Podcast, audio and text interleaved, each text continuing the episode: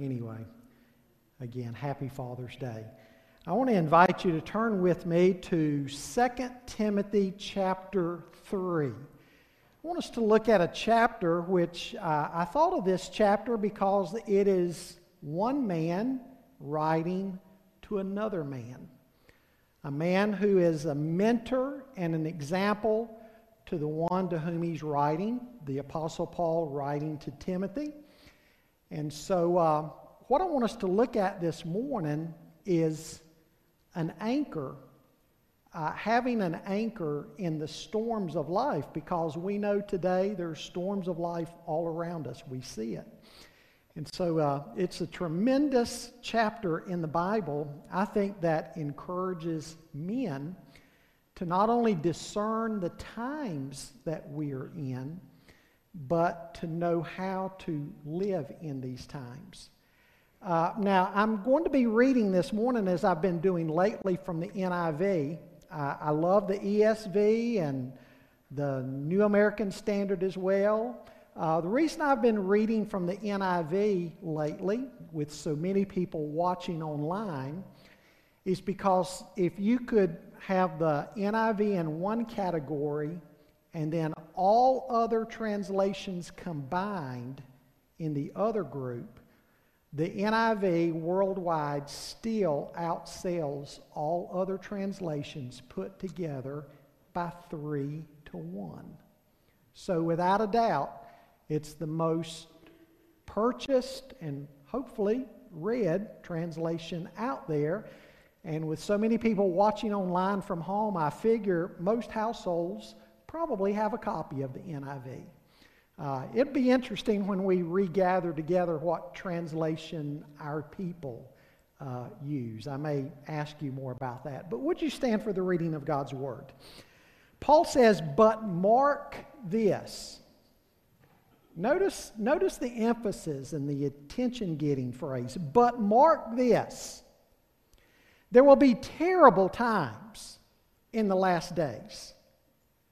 People will be lovers of themselves, lovers of money, boastful, proud, abusive, disobedient to their parents, ungrateful, unholy, without love unforgiving, slanderous, without self control, brutal, not lovers of the good, treacherous, rash, conceited, lovers of pleasure rather than lovers of God. Having a form of godliness but denying its power, have nothing to do with such people. They are the kind who worm their way into homes and gain control over gullible women who are loaded down with sins and are swayed by all kinds of evil desires. Always learning, but never able to come to a knowledge of the truth. Just as Jannes and Jambres opposed Moses, so also these teachers oppose the truth. They are men of depraved minds who, as far as the faith is concerned, are rejected. But they will not get very far because, as in the case of those men, their folly will be clear to everyone. You, however, know all about my teaching, my way of life, my purpose, faith, patience, love, endurance, persecution, sufferings, what kinds of things happened to me in Antioch Iconium, and Lystra. The persecutions that I endured, yet the Lord rescued me from all of them. In fact, everyone who wants to live a godly life in Christ Jesus will be persecuted, while evildoers and impostors will go from bad to worse, deceiving and being deceived. But as for you, Continue in what you have learned and become convinced of because you know those from whom you learned it, and how from infancy you have known the Holy Scriptures, which are able to make you wise for salvation through faith in, in Christ Jesus. All Scripture is God breathed and is useful for teaching, rebuking, correcting and training in righteousness, so that the servant of God may be thoroughly equipped for every good work. Thank you. You may be seated. It seems weekly now that we hear of some new tragedy or atrocity being committed somewhere.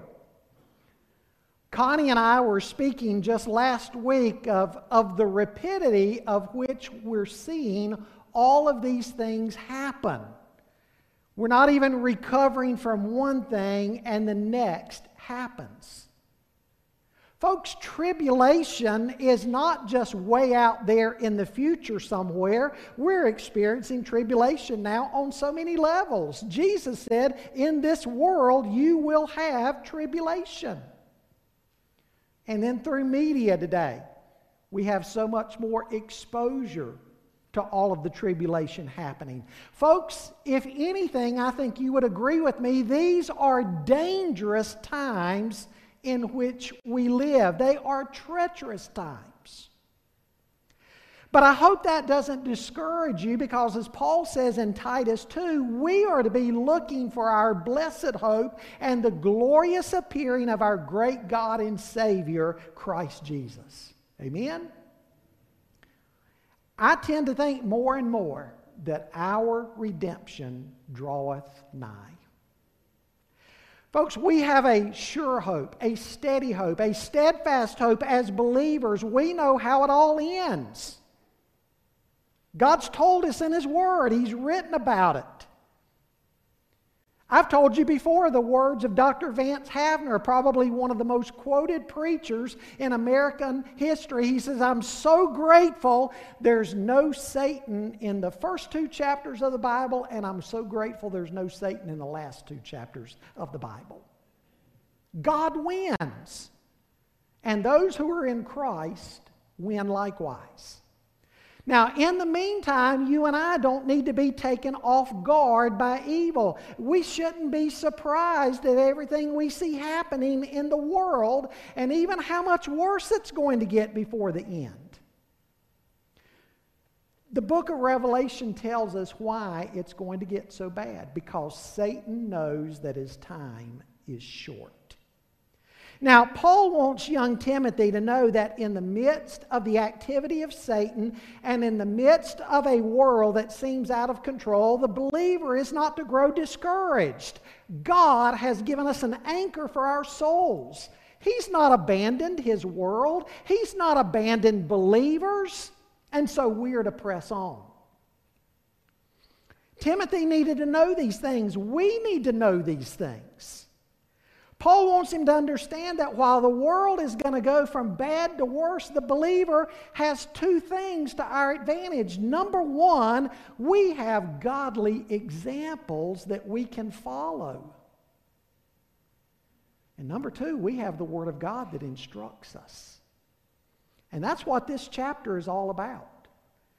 What an awesome chapter, if you think about it, for Father's Day, because again, it's a chapter in the Bible written specifically from one man encouraging another man, an older encouraging a younger. Paul begins by pointing out the bad news, but he ends by telling the good news. The bad news is that the bad's going to get worse, but the good news is, again, we have an anchor. We have positive examples and we have the Word of God. Let's see how Paul develops all this. The first thing I want you to write down with me today is the tribulation that will rock the world. Look at verse 1. Now, there's different translations, but look at what Paul says here. Mark this there will be terrible times in the last days. Now, you and I need to understand the way the Bible uses the phrase the last days. The last days are the period of time that stretch all of the way from the first coming of Christ until he comes back the second time. And that means we've been in the last days now for more than 2,000 years. I do not believe that, that the tribulation of the last days is isolated specifically to only a seven year period. Now, that's not to deny that there won't be an intense period, but what the New Testament is trying to tell us is that these dangerous days of tribulation encompass the entire period known as the last days. Now, why is such a long period of time referred to as the last days? There's a good answer to that question. Jesus is the final and complete way that God has spoken to the human race. Jesus is who the Bible's all about. He's who the Old Testament is leading up to. And so, with the coming of Christ, we have God's ultimate revelation of Himself to His people. The writer of Hebrews says, In the former times, God spoke to us in, in, many ways, but in these last days, He's spoken to us in His Son. In other words, Jesus is who the entire Bible is all about. Everything in the Old Testament was leading up to Christ, pointing forward to Him. And so once He arrived, the last days began. I also think it's simpler than we make it out to be oftentimes. There is this age, and there's the age to come. There's two ages. The age to come is the new heavens and new earth. And so Paul says in these last days that we're a part of, in this age, there's going to be terrible times, treacherous times, dangerous times. Again, with the birth of Jesus, Satan knows that his time is short. Now, all you've got to do is peruse some of the English translations to see what Paul is trying to communicate. Some call it dangerous times, others violent times, di- or others still difficult times or perilous times. J.B. Phillips says the times will be full of danger. Now, the word here is quite interesting when he talks about dangerous times. You see, in the Gospels, for instance, in Matthew chapter 8 and verse 28, the word is translated fierce or violent, and it is a word used in the Gospels for men who were actually demon possessed. Folks, the New Testament teaches that spiritual warfare is real. Demonic oppression demonic possession is very real. Why do some people do what they do today? Because they are under the influence, either through oppression or possession, of demonic powers. The book of Daniel even makes clear that there are principalities and powers in high places that are behind world kingdoms and powers. There's a spiritual warfare that is being played out before our eyes that we don't see with human eyes, but there's a spiritual warfare being carried out in the world that is far bigger than anything you and I see. As Paul closed out in chapter 2, he told Timothy that some men are held captive by Satan to do his will. It's interesting how in chapter 2, Timothy was to remember Jesus Christ risen from the dead, while in chapter 3, he's to remember these dangerous times and be mindful of them. The implication is for times that we live in, for these dangerous times, perilous days that we live in, there is only one answer to that, and it is the resurrection of Jesus Christ from the dead. Now, look at the evil he describes here. What are the tribulations that are going to rock the world? Notice what he says men are going to be lovers of self, lovers of money, and lovers of pleasure. That's the devil's unholy trinity. All of the other perversions listed in this, these, these verses here seem to grow out of those. Now, you read these verses, and what's it sound like? Sounds like we're reading today's news headlines, doesn't it? That's why, if somebody's not ready to meet the Lord, they better get ready to meet the Lord.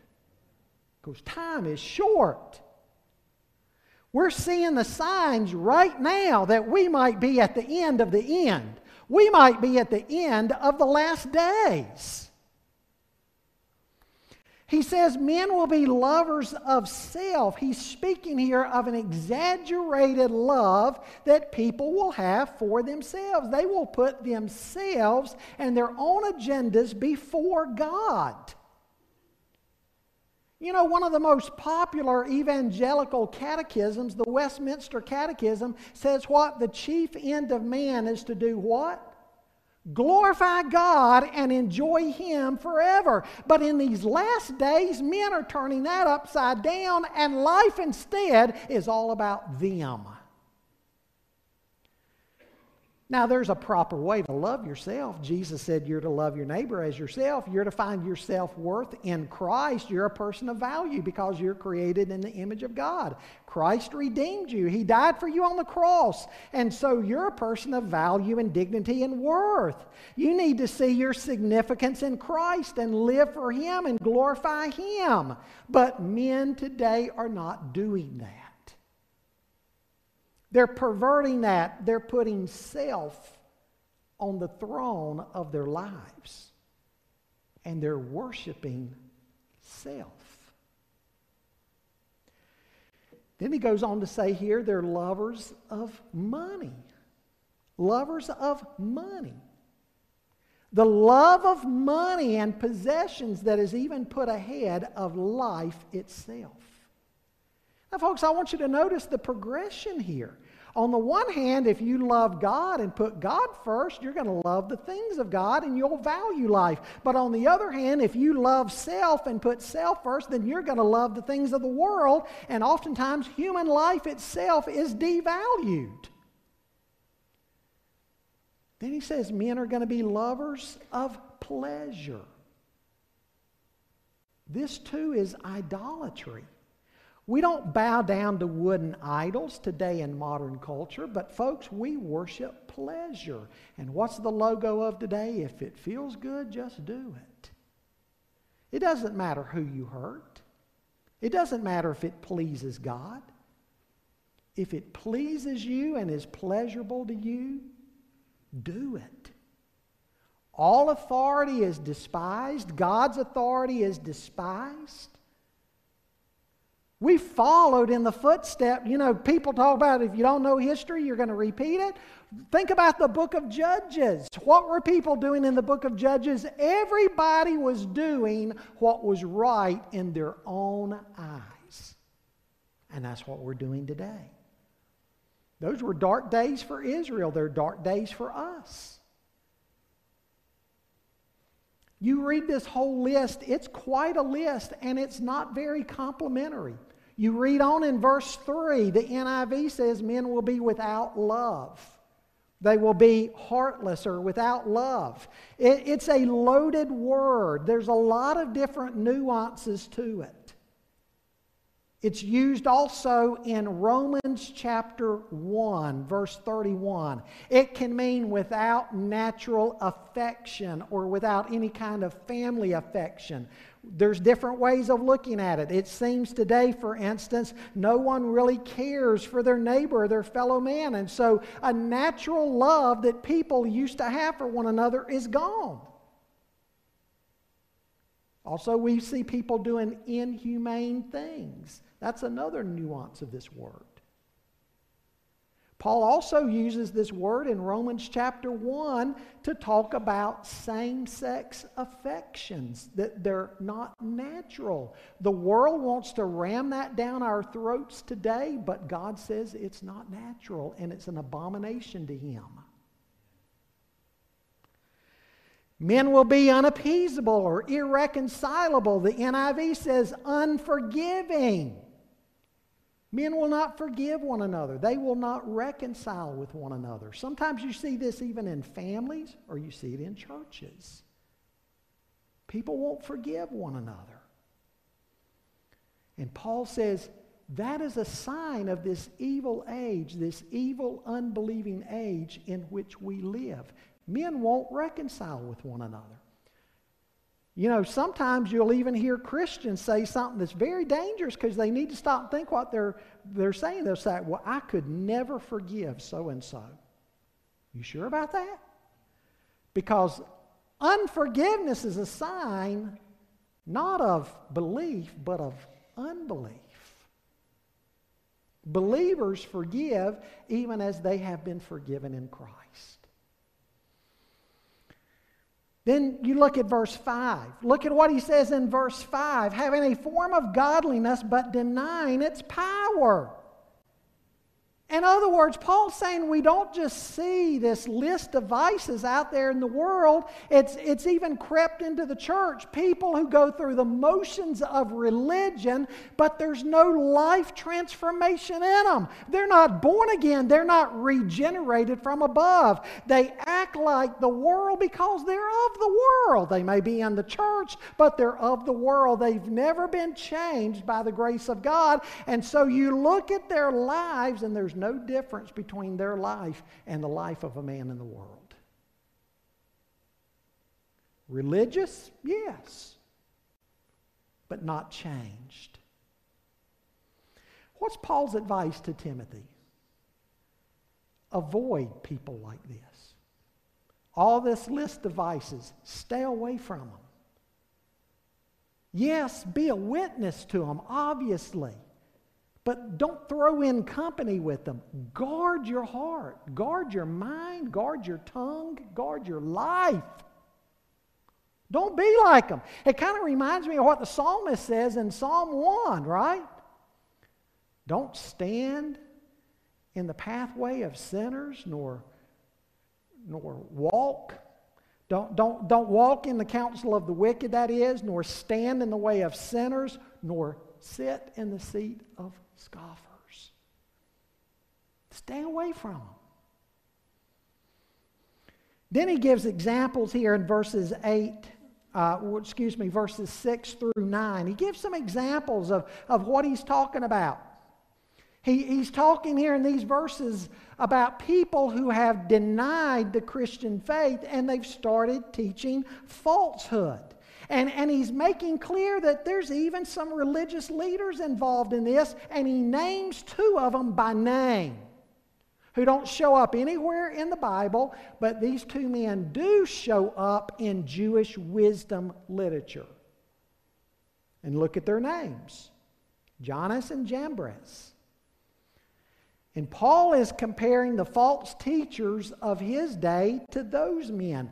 Who in the world were these two men that he names? They are the men, eh, according to Jewish wisdom literature, that were the magicians that advised Pharaoh. Remember when Pharaoh, Moses went before Pharaoh and was throwing down his rod and turning the Nile uh, into blood and all? These magicians were, through demonic power, they were doing the same things.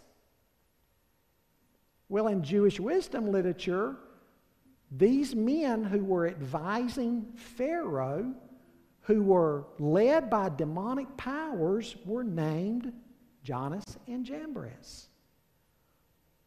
There was a spiritual element to their work before Pharaoh, but it was a satanic power. And, and Paul is mentioning false teachers that Timothy is encountering who are operating in that same vein as Jannes and Jambres were. And notice what he says they're doing here. They're weaseling their way into households and capturing weak women. Now, don't understand, ladies, don't understand that he's just slamming all ladies. That's not what he's doing here. What he's talking about, we know in ancient times, oftentimes, what would a woman do? A woman would stay home and mind the affairs of the household, keep the home fires burning. She wouldn't be out there a lot of times in public life and in the know about a, a, bunch of things. And so, what, were, what are these false teachers doing? They're, they're saying, hey, you know what? We can knock on these doors and we can talk to these ladies and we can try to sway them because they, don't, they might not know what we're talking about. And we can sway them, and if we can win them, we might can end up winning their whole entire household through them. That's what Paul's talking about here. That just like Satan used Eve to deceive Adam and get him sinning, these false teachers of Timothy's day are doing the same type thing. Now, if you're sitting here thinking, what in the world am I supposed to do to counter all of this? Stay tuned. Paul gives the answer. The second thing I want you to see is the anchor that will ground the Christian. He begins talking about that in verse 10, going through the end of the chapter. If we have a physical problem, what do we do? We go to the doctor and we get medicine. Well, spiritually speaking, after spelling out the problem, Paul gives the answer. He gives the prescription and he names two things that you and I can do to live in the tribulation that characterizes the days that we're in now. First of all, we have one another, we have the people of God. Beginning there in verse 10, uh, Paul mentions that Timothy had a good mentor. Paul had been his mentor. Men, it's important to have good examples. We look at good examples in the church, how they carry out the work of God. We see men and women who faithfully labor in the Lord's vineyard. We see how they handle the ups and downs and disappointments of, of life. We look at the outcome of their life, and, and it's an encouragement to us. And we ought to say, God, help me to be like him. Amen? Pick out those good examples in the church and emulate them. Again, Timothy had Paul. There's no way Paul could have ever been characterized as somebody who was a lover of self, lover of pleasure, and lover of money. Paul mentions here all of the trials and tribulations that he went through. What he's doing here in this chapter, he's mentioning all of the trials that he had on his first missionary journey. Why in the world would a man endure the things that Paul endured on his missionary journeys? Why would he even get up and after he'd been stoned and left for dead, he got up, went back into the city, and continued preaching Jesus? Why would he do that? Well, you certainly couldn't say that Paul was in it for himself. If Paul was in it for himself, he'd have gone home, quit preaching Jesus. So, no way that Paul is a lover of money, lover of self, lover of pleasure. And again, Timothy has Paul as an example. Dads, I want to ask you this morning who are your examples? Who are your mentors? Do you have godly mentors and examples? Are your mentors just maybe sports stars? Men of the world? Do you have any godly examples? Do you have any men of faith like Timothy had Paul that you would look to and say, wow, God help me to follow in his footsteps and be more like him. Dads, it's important to have mentors like that. You know who I think of in the church? Uh, we miss him. Back when we started doing discipleship classes and small groups and men's groups, small groups, I think of Ronnie Walden. The way Ronnie Walden would get in a group with younger guys because he wanted to encourage them to be steadfast and faithful in Christ. And those young guys loved Ronnie.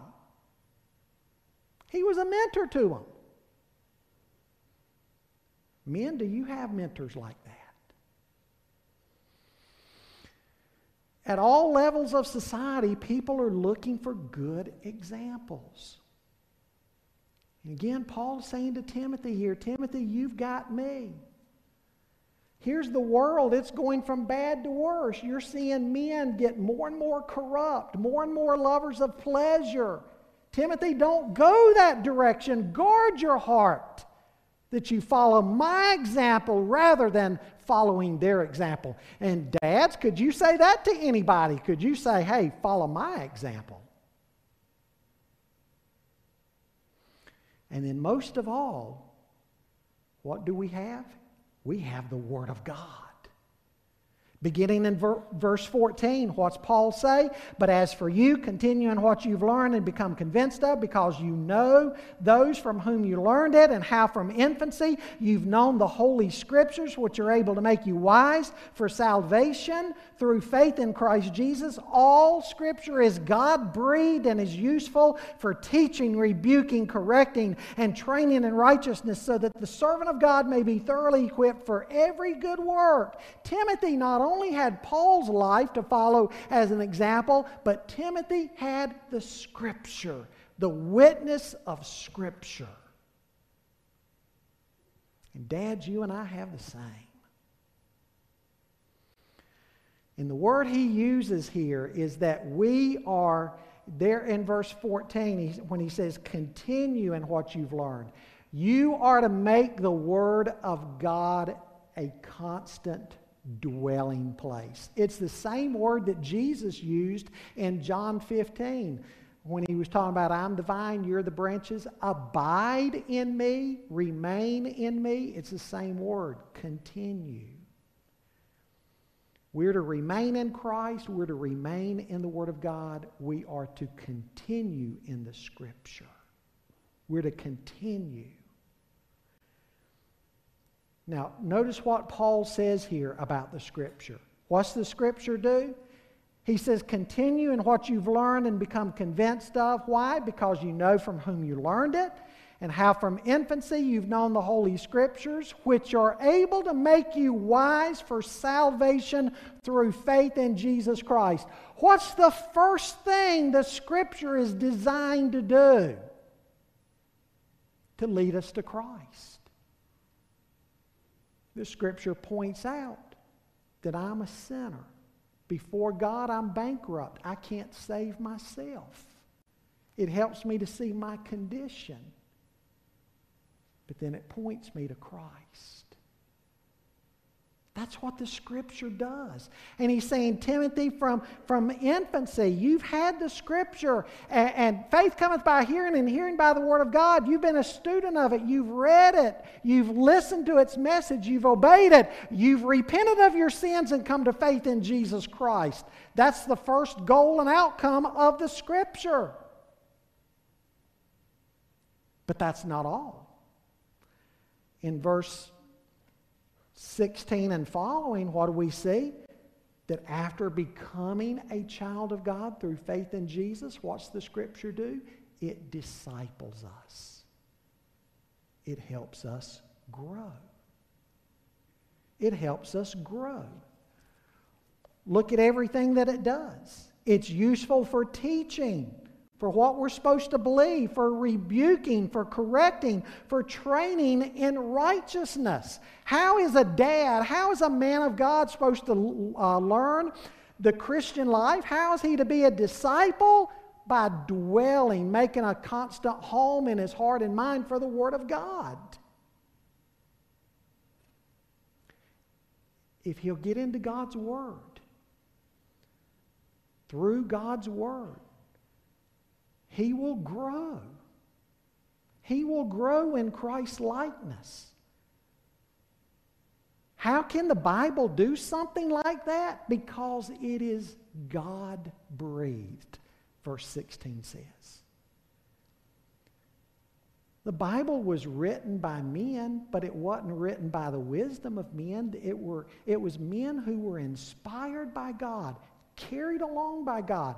Peter in 2 Peter 1 uses a phrase that described a, a, a, ship with a sail, and the wind gets into that sail and carries that ship along.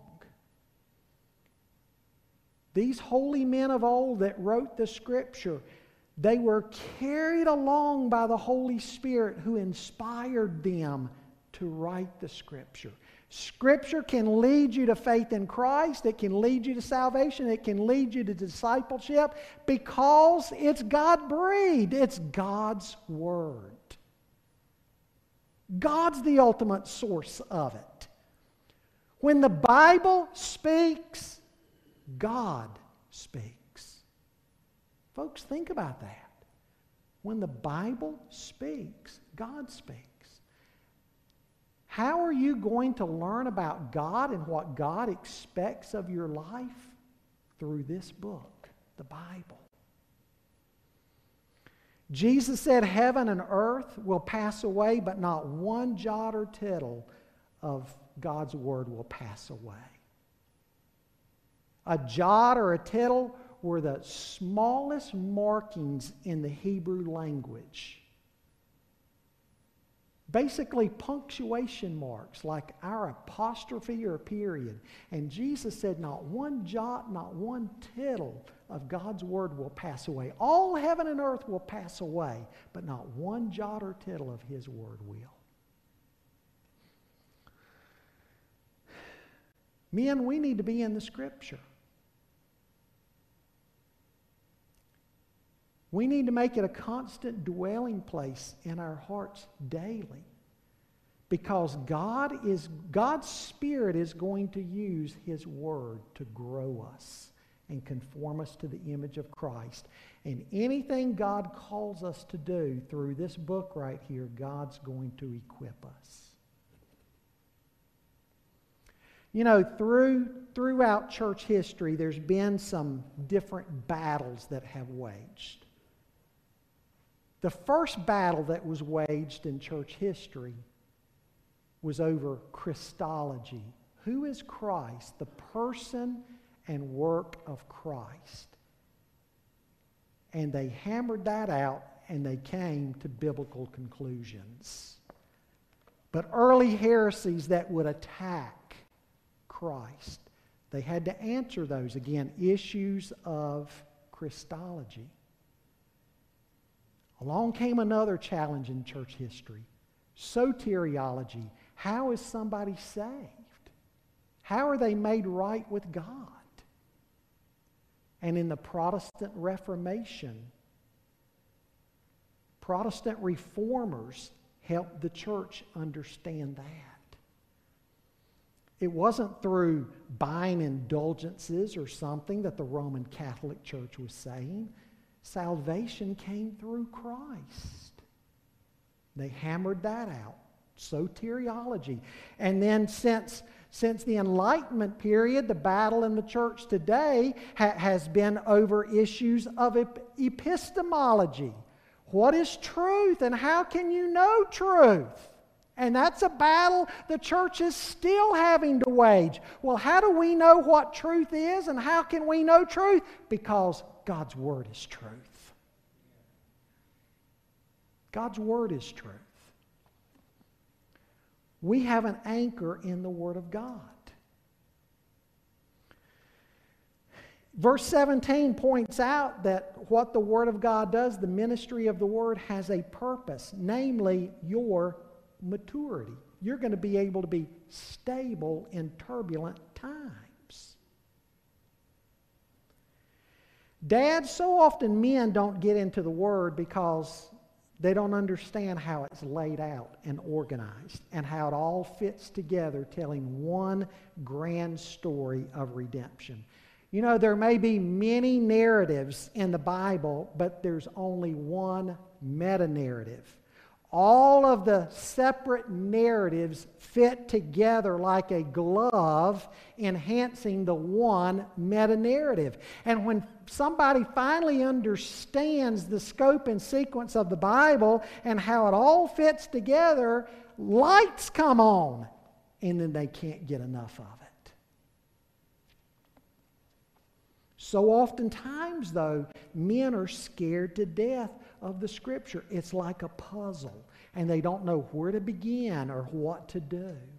And so a man can spend most of his life or a huge portion of his life and never appreciate the treasure that God has waiting for you on the pages of Scripture. Folks, it will be life changing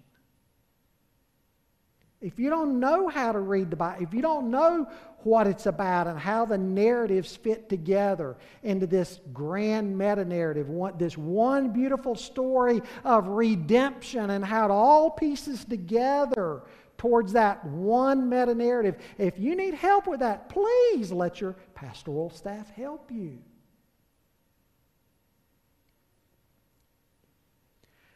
You may look at the world and see how the world is falling apart, but you'll be able to look into the scripture and you'll be able to have a perfect peace that passes all understanding. So, again, dads, what's the message here?